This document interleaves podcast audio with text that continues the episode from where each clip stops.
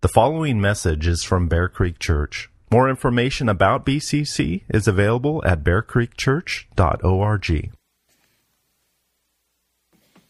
Well, good morning. It's good to be with you all this morning. I am really looking forward to opening God's Word with you, so thank you for joining us today. So last week we read through 1 Peter chapter 1 and verses 3 through 9, and then we discussed verses 3 through 5. So this morning, I'd like us to read over verses 3 through 9 again, and then we'll talk about verses 6 through 9. So go ahead and, if you would, open your Bibles to the book of 1 Peter chapter 1 and beginning at verse 3. And once again, I would encourage you to have a copy of God's Word in front of you. And so if you don't have one with you, we have a table on the back with some Bibles. Feel free to grab one. Again, that is 1 Peter 1, 3 through 9. And if you are able, would you please stand for the reading of God's Word?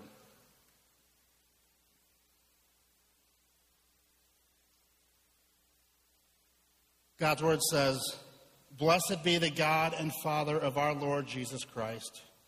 According to his great mercy, he has caused us to be born again to a living hope through the resurrection of Jesus Christ from the dead, to an inheritance that is imperishable, undefiled, and unfading, kept in heaven for you, who by God's power are being guarded through faith for our salvation, ready to be revealed in the last time. In this you rejoice, though now, for a little while, if necessary, you have been grieved by various trials, so that the tested genuineness of your faith, more precious than gold that perishes though it is tested by fire, may be found to result in praise and glory and honor at the revelation of Jesus Christ. Though you have not seen him, you love him. Though you do not now see him, you believe in him and rejoice with joy that is inexpressible and filled with glory, obtaining the outcome of your faith, the salvation of your souls." This is the word of the Lord. You may be seated. Would you please pray with me? Father God, thank you once again for your faithfulness to us. Thank you that when life can feel hard or like a struggle, that you are our strength. Thank you for orchestrating our time this morning to come together, to sing these songs, to rejoice in your provision to our missionary partners, to enjoy communion together, and now to open your word together. Each of these are what we needed today. And it is your grace and mercy that we can come together during this time. We ask your blessing on our time now in your word. Help us to approach your word with humility and a willingness to be taught. And we submit this time to you. It's in Jesus' name that we pray. Amen. Charles Spurgeon once said, "If none of God's saints were poor and tired, we would not know half so well the consolations of divine grace. When we find the wanderer who has nowhere to lay his head, who can still say, 'I will trust in the Lord.' Or when we see the pauper starving on bread and water, who still glories in Jesus. When we see the bereaved widow overwhelmed in affliction, and yet having faith in Christ, oh, what an honor it reflects on the gospel." God's grace is illustrated and magnified in the poverty and trials of believers.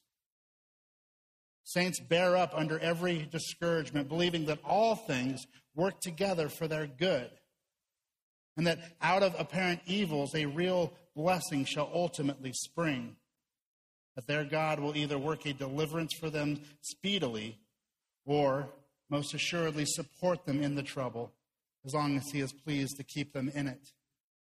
This patience of the saints proves the power of divine grace. There is a lighthouse out at sea. It is a calm night. I cannot tell whether the edifice is firm. The tempest must rage about it, and then I shall know whether it will stand. So with the Spirit's work, if it were not on many occasions surrounded with tempestuous waters, we would not know that it was true and strong. If the winds did not blow upon it, we would not know how firm and secure it was. The masterworks of God are those men who stand in the midst of difficulties steadfast, unmovable, calm mid the bewildering cry, confident of victory. The one who would glorify his God must be prepared to meet with many trials. No one can be illustrious before the Lord unless his conflicts are many. If then yours is a much-tried path, rejoice in it, because you will be better able to display the all-sufficient grace of God. As for his failing you, never dream of it. Hate the thought. The God who has been sufficient until now should be trusted to the end. The God who has been sufficient until now should be trusted to the end. The God who has been faithful in the past can be trusted with the future. Those who are believers in Jesus can often look back on their life and count the many instances of God's faithfulness. Oftentimes, however, when we are facing trials, those are the very things that we forget or stop focusing on. So last week we covered verses 3-5, and we talked about God's mercy, great mercy. We discussed that because of Jesus and his death and resurrection, we have a living hope that is kept for us in heaven. We're reminded in verse 3 that God caused us to be born again to a living hope through the resurrection from the dead. In verse 4, that God is keeping an inheritance for us in heaven that can't perish or soil or fade. And in verse 5, that God is keeping us for that inheritance. So there is an inheritance and an inheritor. God is keeping the inheritance perfect for us, and he is keeping us in faith so that we will not lose that inheritance. And then in verse 6, Peter says, "In this you rejoice, though now for a little while, if necessary, you have been grieved by various trials." Peter says, "In this you rejoice." So the first question we face is in this verse, and we touched on it last week. And the question is, what is the "this" in verse 6 referring to? In other words, what does this refer back to? Well, I think it's clear.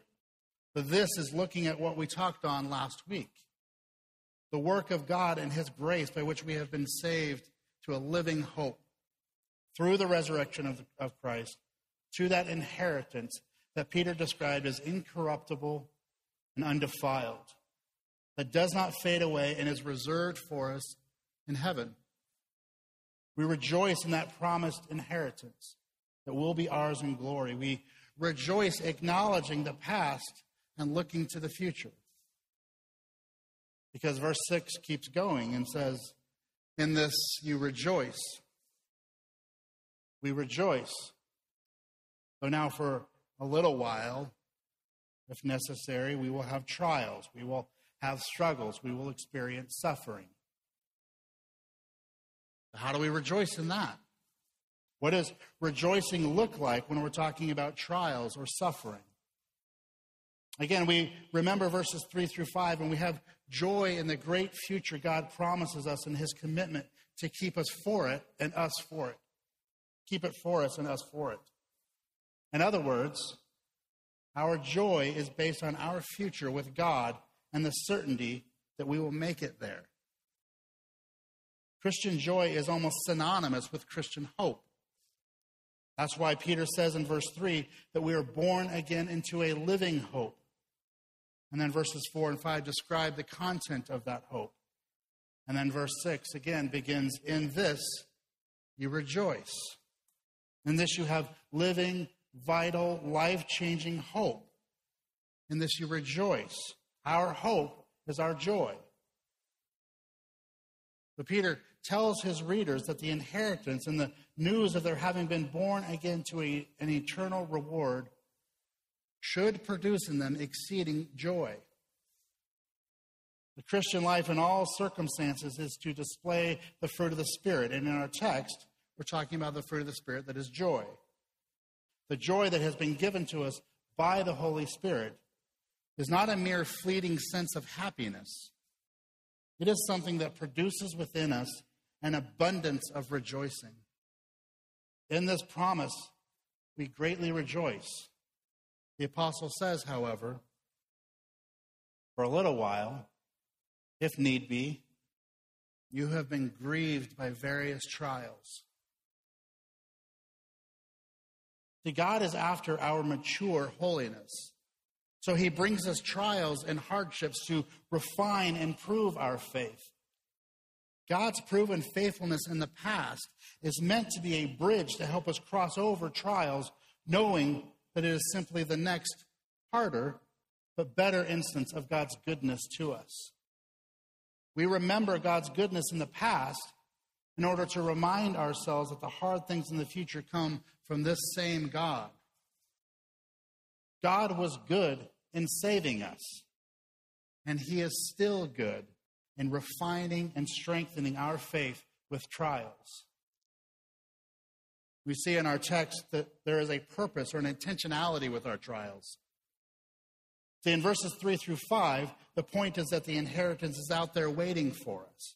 It's imperishable. It's unfading, that we are being kept for it, so that no matter what trials we face, we can look beyond them to the sure future that is coming and take heart. It's going to all be worth it. In verses 6-7, the point is different. Namely, that the trials themselves have a part in getting us ready to enjoy the inheritance to the fullest possible measure. We don't just look beyond the trial to the sure hope. We look at God's design in our circumstances and see how God is working all things together for our good. So Christianity is a life of tremendous joy. First, because we have a great and fail-safe future to look forward to beyond our distresses. And second, because God has a design to increase our joy in the future by means of all of our trials. When we look at verses 6-7 of our text, Peter describes our trials in 5 ways. First, when compared to eternity, they are brief in duration. They just last a little while.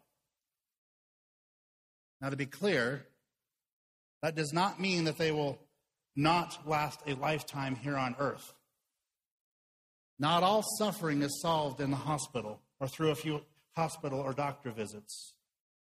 Not all trials go away simply by writing a check.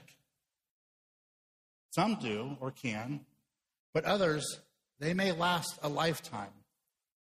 But when compared to eternity, they are temporary, or they only last a little while. When our focus or our mindset is with an eternal perspective, it's easier to think this way. But when we are struggling with a trial, it often becomes all-consuming. And in those times, it's hard to have that perspective. Second, they are varied in form. There are all kinds or various kinds, our text says. So we are slow to fall into the trap of comparing, to saying that your trial is nothing compared to mine, or to thinking that trials can only be the really big headline-grabbing events. Just because your trials are different than the next person doesn't mean that you cannot be weighed down by your trials. It doesn't mean that your suffering is not hard. Many of you have heard me quote David Pallison before, who said, "Suffering is suffering because it hurts." Third, our trials have a necessity. You had to suffer. Recognizing that God is sovereign, and that his plans are always better than ours, we can trust him, even when life takes a turn we didn't expect or we face trials that are challenging. Fourth, Suffering proves that our faith is real or genuine. Our text says, these have come so that your faith, of greater worth than gold, which perishes even though refined by fire, may be proved genuine. We grow in our faith through suffering, and we gain wisdom through our trials. Fifth, suffering will result in praise, glory, and honor when Jesus Christ is revealed. Because suffering has a limit and a purpose, we can still rejoice in it.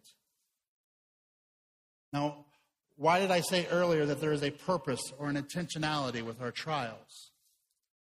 Well, I get that from the phrase, if necessary, in verse 6, and the word that or so that at the beginning of verse 7. Verse 6 says, in this you rejoice, though now for a little while, if necessary, you have been grieved by various trials.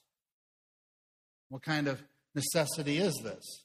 Who or what is making these trials necessary? The answer is the same one that caused you to be born again. The answer is God. Peter makes it plain that Christian trials only happen if God wills it. For example, in 1 Peter 3:17, he says, "For it is better to suffer for doing good, if that should be God's will, than for doing evil." Or again, in chapter 4, verse 19, he says, "Therefore, let those who suffer according to God's will entrust their souls to a faithful Creator while doing good." In other words, Peter is teaching that the sovereign will of God governs all the distresses that happen to us, and therefore, the design in them is not ultimately the design of evil men or the design of Satan, which are real enough, but it is a design of God. So when Peter says in verse 6, if necessary, you have been grieved by various trials, he means if God deems it necessary. But why would God do that? Well, this leads us to the word that or so that at the beginning of verse 7. This gives the reason why God would deem it necessary that we be grieved by various trials, so that the tested genuineness of your faith, more precious than gold that perishes though it is tested by fire, may be found to result in praise and glory and honor at the revelation of Jesus Christ. What this verse does is spell out the design of our distresses. The design is that our trials would refine the genuineness of our faith the way fire refines gold. It is this refining process that makes the gold so beautiful, and the same is true with our faith. So there is a design in your distresses as a Christian. God wills them, and he does so for your good. Peter's comment about gold in verse 7 explains how trials prove our faith. First, gold and faith are both proved by fire. Literal fire refines gold, and the metaphorical fire of adversity refines men in their faith. And second, while gold was the most precious metal to the ancients, faith has greater value. Like every other created thing, gold is perishable. But our faith is imperishable, since God preserves us in it. Now, this does not mean that God leaves us to deal with the trials on our own. No. Peter says that you are grieved by various trials, but in Christ, you have been given something imperishable. God promises to guard you by his power and to make your faith more genuine and true as you pass through fire. Paul says that our Father and Lord Jesus Christ comfort us in all our afflictions. We see this in 2 Corinthians, where it says, "Blessed be the God and Father of our Lord Jesus Christ, the Father of mercies and God of all comfort, who comforts us in our affliction, so that we may be able to comfort those who are in any affliction with the comfort with which we ourselves are comforted by God." Your troubles lie within that promise. God will comfort and strengthen you, giving you a growing ability to help others and whatever troubles they face. So we shouldn't view our trials as if they're just the Lord just throwing us out there to see what will happen, but that he is lovingly giving us what is needed to strengthen us and grow us, and giving us what is needed to encourage others around us. Now, my intention this morning is not to sound like I'm making light of trials or minimizing the pain. I'm not saying that they are not a big deal or that they are not hard. In God's design, our trials are grievous. They are distresses. The word in verse 6, you have been grieved by various trials, means distressed or sorrowed. And note this, it's not a contradiction when Peter says, in this you rejoice, though now for a little while, if necessary, you have been grieved by various trials. You are rejoicing, though you are grieved. You know this is not a mistake because Paul said he experienced this very thing. In 2 Corinthians 6:10, he says he lives as sorrowful, same word, yet always rejoicing. In God's design for our trials, there is a place for real, authentic grieving and distress and sorrow. But this experience is fundamentally altered from the way the world experiences these things. We see a design in it all. And so, to quote John Piper, our root stays planted, even though the branches thrash in the wind, and the leaves remain green, and the fruit keeps growing, because our roots go down by the stream of God's sovereign grace, and we trust him for a good design. Let's look at our text as a whole again. Verses 6 through 9, it says, in this you rejoice, though now for a little while, if necessary, you have been grieved by various trials, so that the tested genuineness of your faith, more precious than gold that perishes, though it is tested by fire, may be found to result in praise and glory and honor at the revelation of Jesus Christ. Though you have not seen him, you love him. Though you do not now see him, you believe in him and rejoice with joy that is inexpressible and filled with glory, obtaining the outcome of your faith, the salvation of your souls. What do we think about this? When we read that or we hear that, do you believe it?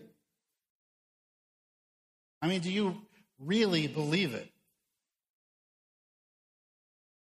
I confess that in putting this message together, that thought kept running through my head. I know this to be true, and I believe it in my head. But do I really believe it in my heart? Is my belief in this evident in my life? When I face trials of various kinds, do people around me see any different reaction from me than they would from a non-believer?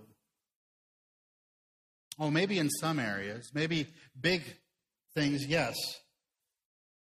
But what about the various small trials? Does the tested genuineness of my faith, when tested, is it found to result in praise and glory and honor at the revelation of Jesus Christ? Or is it found to result in frustration or bitterness or hopelessness? Instead of praise, does it result in grumbling and complaining? The tested genuineness of your faith, more precious than gold. This verse is saying that your faith is more precious than gold. Why? Because gold perishes, though it's tested by fire, but genuine faith does not perish. It is being kept for us by God. A genuine faith, when it's tested by fire, does not perish, but instead it results in praise and glory and honor at the revelation of Jesus Christ. It does not perish, but instead it grows stronger.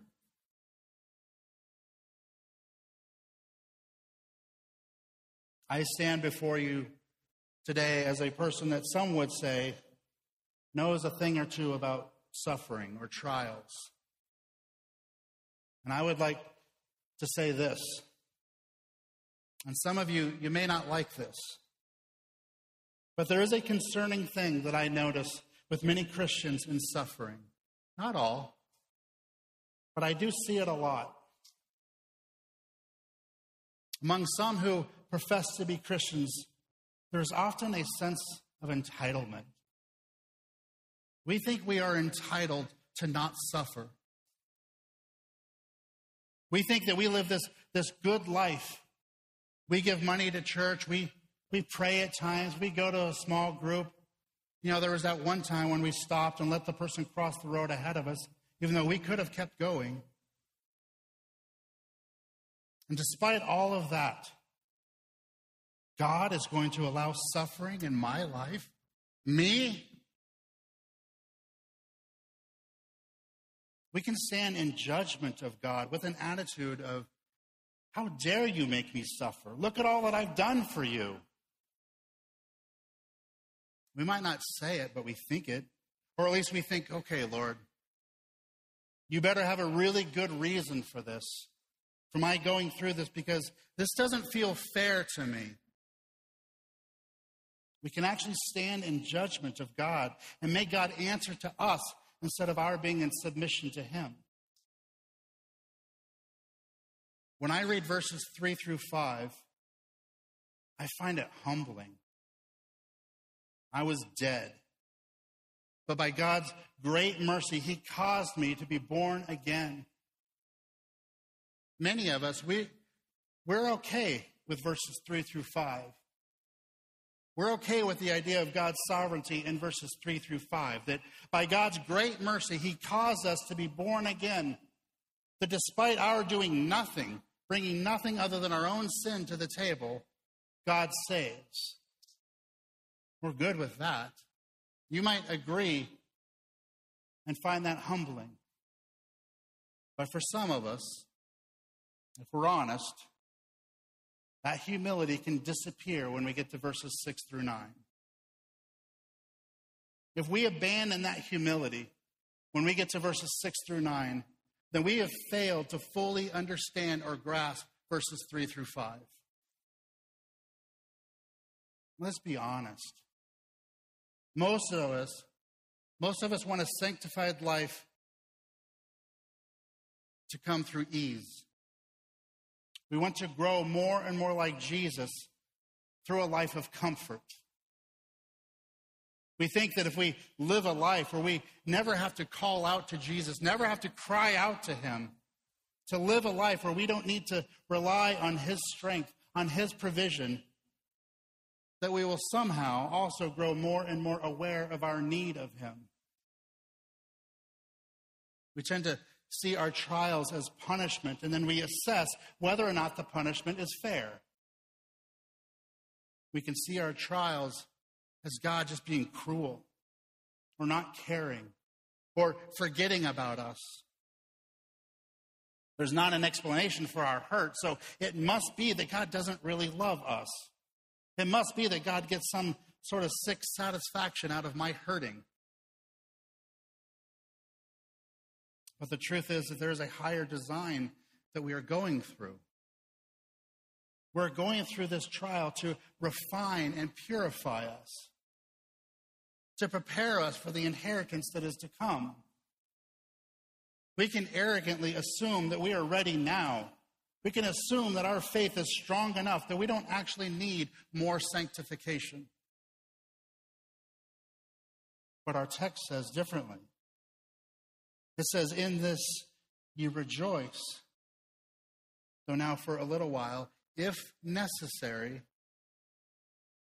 You have been grieved by various trials, so that the tested genuineness of your faith, more precious than gold that perishes, though it is tested by fire, may be found to result in praise and glory and honor at the revelation of Jesus Christ. It may be necessary so that the result will be praise and glory and honor at the revelation of Jesus Christ. In God's design, our trials are like the fire that refines gold from its impurities. Verse 7 again, so that the tested genuineness of your faith, more precious than gold that perishes, though it is tested by fire. When gold is melted in the fire, the impurities, they float to the top, and then they can be removed. When the refining fire is over, the gold is even more valuable. So it is with your faith in God. You have faith. You trust his promises. But there are impurities in it. There are elements of murmuring and pessimism. And I speak from painful experience. There are tendencies to trust money and position and popularity alongside God. Dirt mingled with the gold of faith. These impurities in our faith hinder our fullest experience of the goodness and the greatness of God. So God designs to refine our faith with the fire of trials and distress. His aim is that our faith be more pure and more genuine. That is, that it be more utterly dependent on him and not on things and other persons for our joy.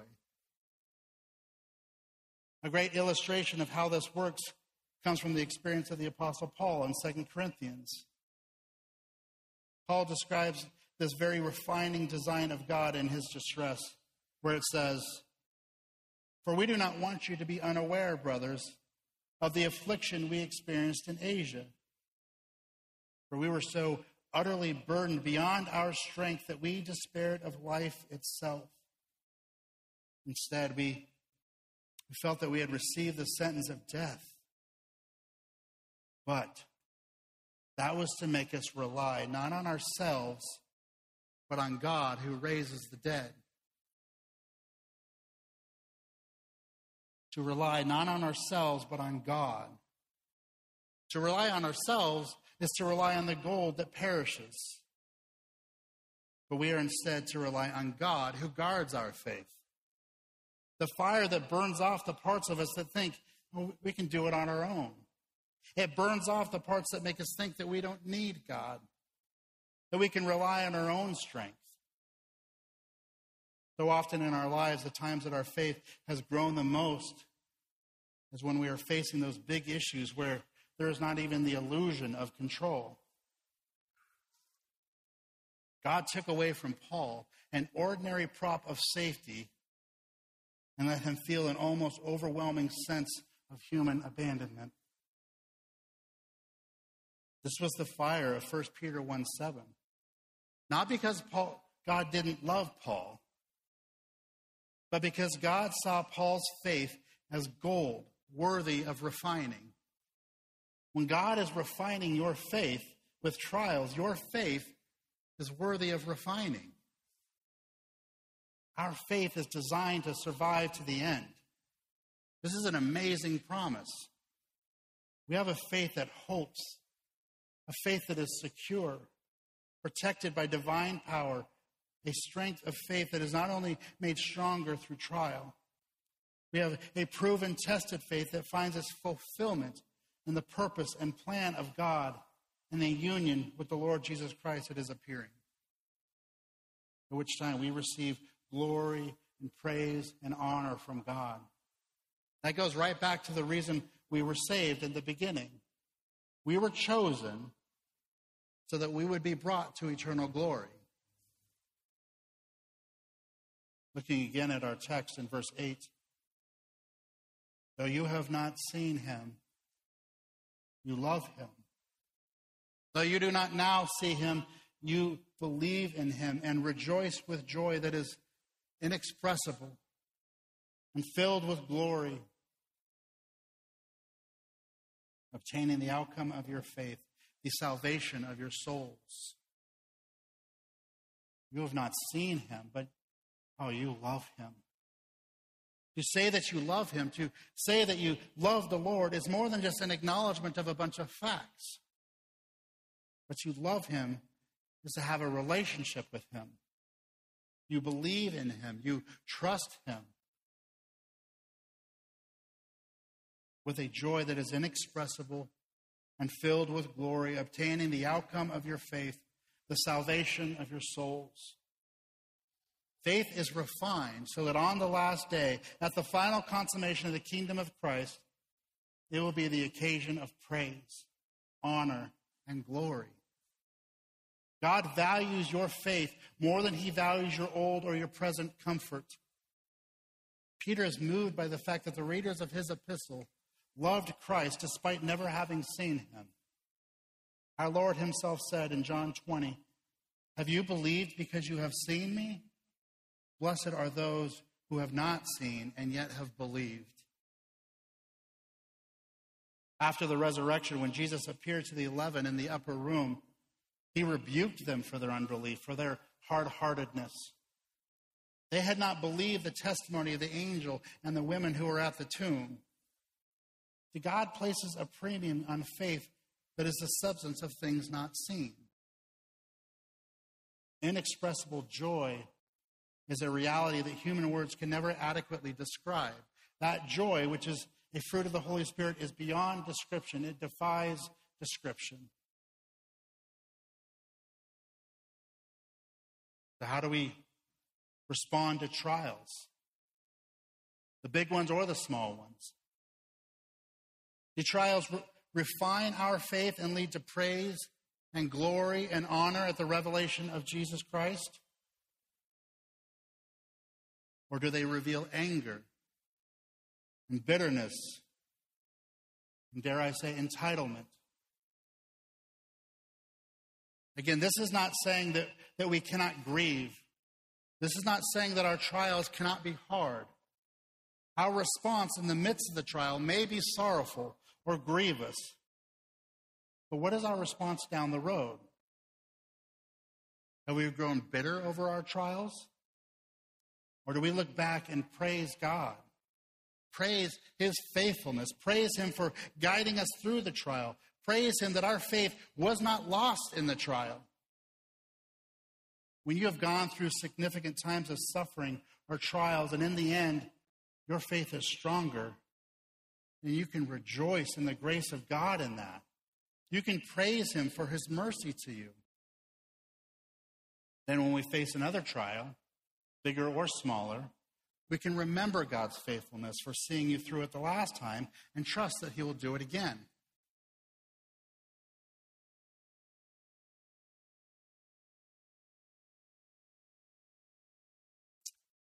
Tomorrow is May 2nd.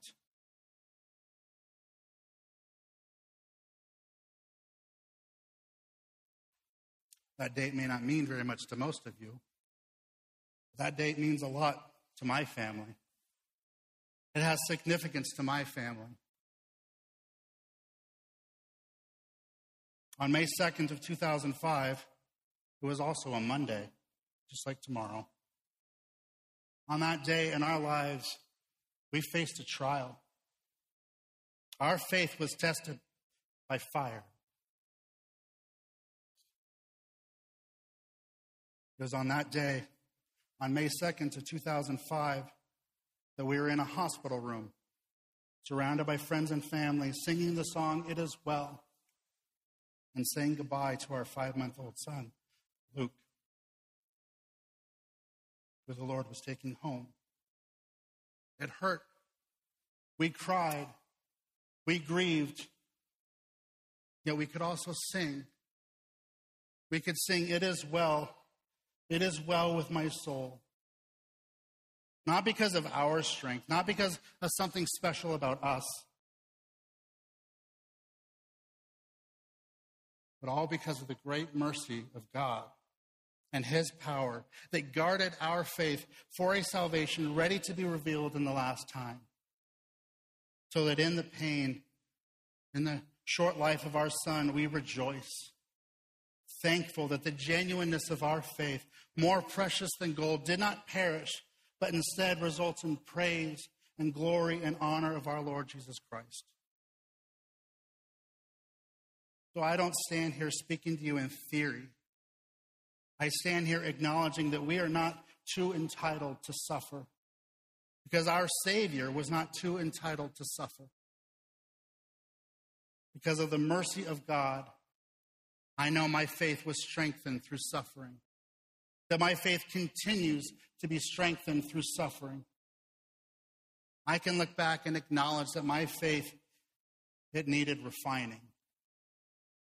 And while if you'd given me a list of options, that's not the one I would have picked to refine my faith. But I trust in God and that his plans are better than mine. I would have picked comfort, but God knew I needed a trial. Does this mean that it didn't hurt? No, of course not. Does this mean that it doesn't still hurt? No, it still does. But that eternal perspective that says these trials are not random acts from an unloving God, but they grow our faith and love in our Savior. That because of God's great mercy in causing us to be born again to a living hope, we rejoice. We pray that our faith continues to be found to result in praise and glory and honor.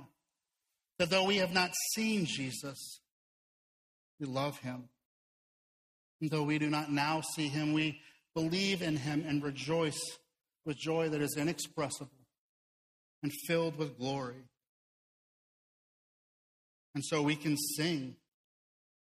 We can sing, "All glory be to Christ our King. His will be done, his kingdom come on earth as is above." Let's pray.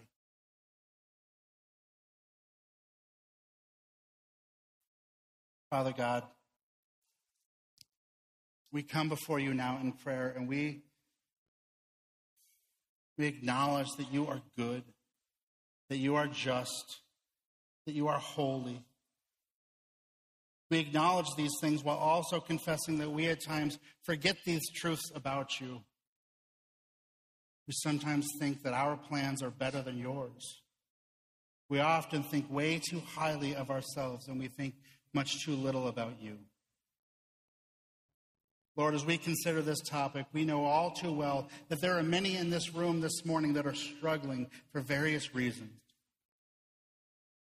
We know that many are struggling, and yet we may not even know about it. Father, help us to be a body that values you enough to be willing to be vulnerable with each other, that we will show grace to one another, encourage one another. We cherish your grace as we confess that we have longed too much for the comforts of this world. We have loved the gifts more than the giver.